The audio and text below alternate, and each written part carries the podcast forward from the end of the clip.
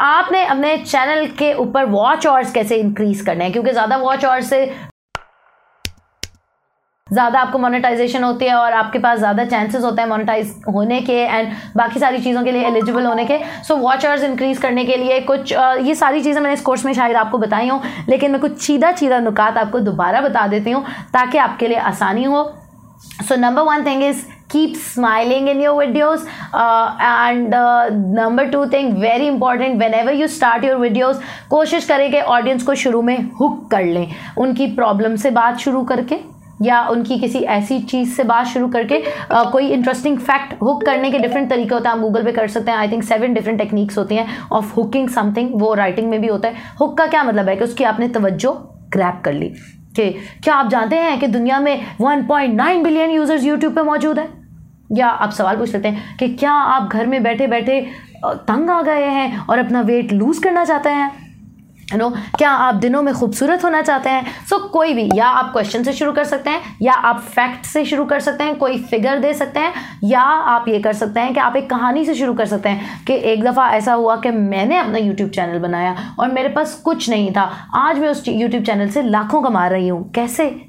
फिर मैं आपको आगे बता रही हूँ कि इस सारे कोर्स में मैंने आपको बताया कैसे आप मैं कमा रही हूँ। सो so, आप इस तरह डिफरेंट हुक्स अपने क्रिएट कर सकते हैं चैनल की वीडियो के स्टार्ट में अपनी हर वीडियो के स्टार्ट में एंड फिर एंड स्क्रीन एनोटेशंस बहुत ज़रूरी हैं इस्तेमाल करनी।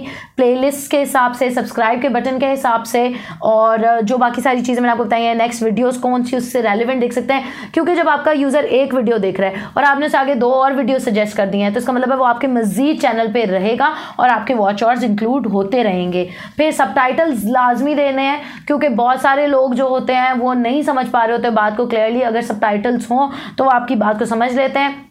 अपनी अच्छी सी इंगेजिंग डिस्क्रिप्शन आपके टाइटल में आपका कीवर्ड फोकस कीवर्ड आपके टाइटल में भी होना चाहिए, आपके डिस्क्रिप्शन में भी मल्टीपल टाइम्स आपका होना चाहिए। फिर उसके अलावा थंबनेल्स की बात बहुत ज़्यादा ज़रूरी है थंबनेल्स होने अच्छे ताकि आपकी वीडियोस क्लिकेबल हों।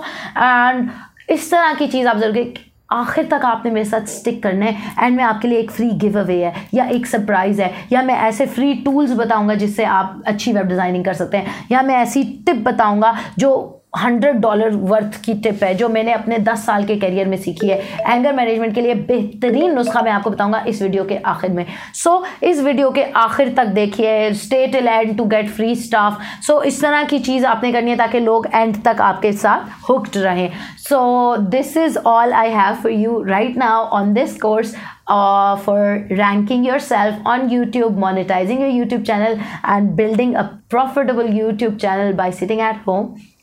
In 2020 और अगर आपके पास कोई भी सवाल कोई भी चीज़ आप मुझसे पूछना चाहते हैं या कोई क्वेश्चन है तो आप मुझसे पूछ सकते हैं help at Dankash dot com पर अगर आपका कोई सजेशन है कि हम अपने आप को किस तरह बेहतर कर सकते हैं तो वो आप, वो भी आप बता सकते हैं दानकाश डॉट कॉम पर ईमेल करके, हमें मैसेज करके व्हाट्सएप पे या फेसबुक पे। अपना ख्याल रखें, खुश रहें, मोहब्बतें बांटें। अल्लाह हाफ़